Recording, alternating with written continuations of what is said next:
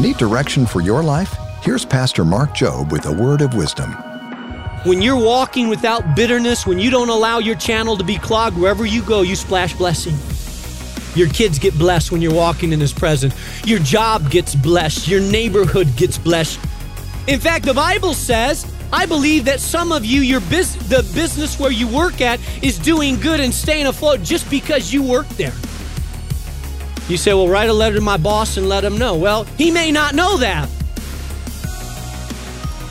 He may not be aware. Potiphar didn't know why he was prospering.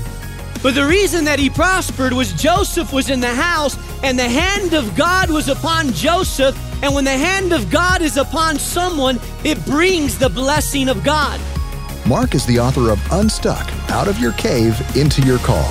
If you're tired of being stuck, go to boldstepsradio.org.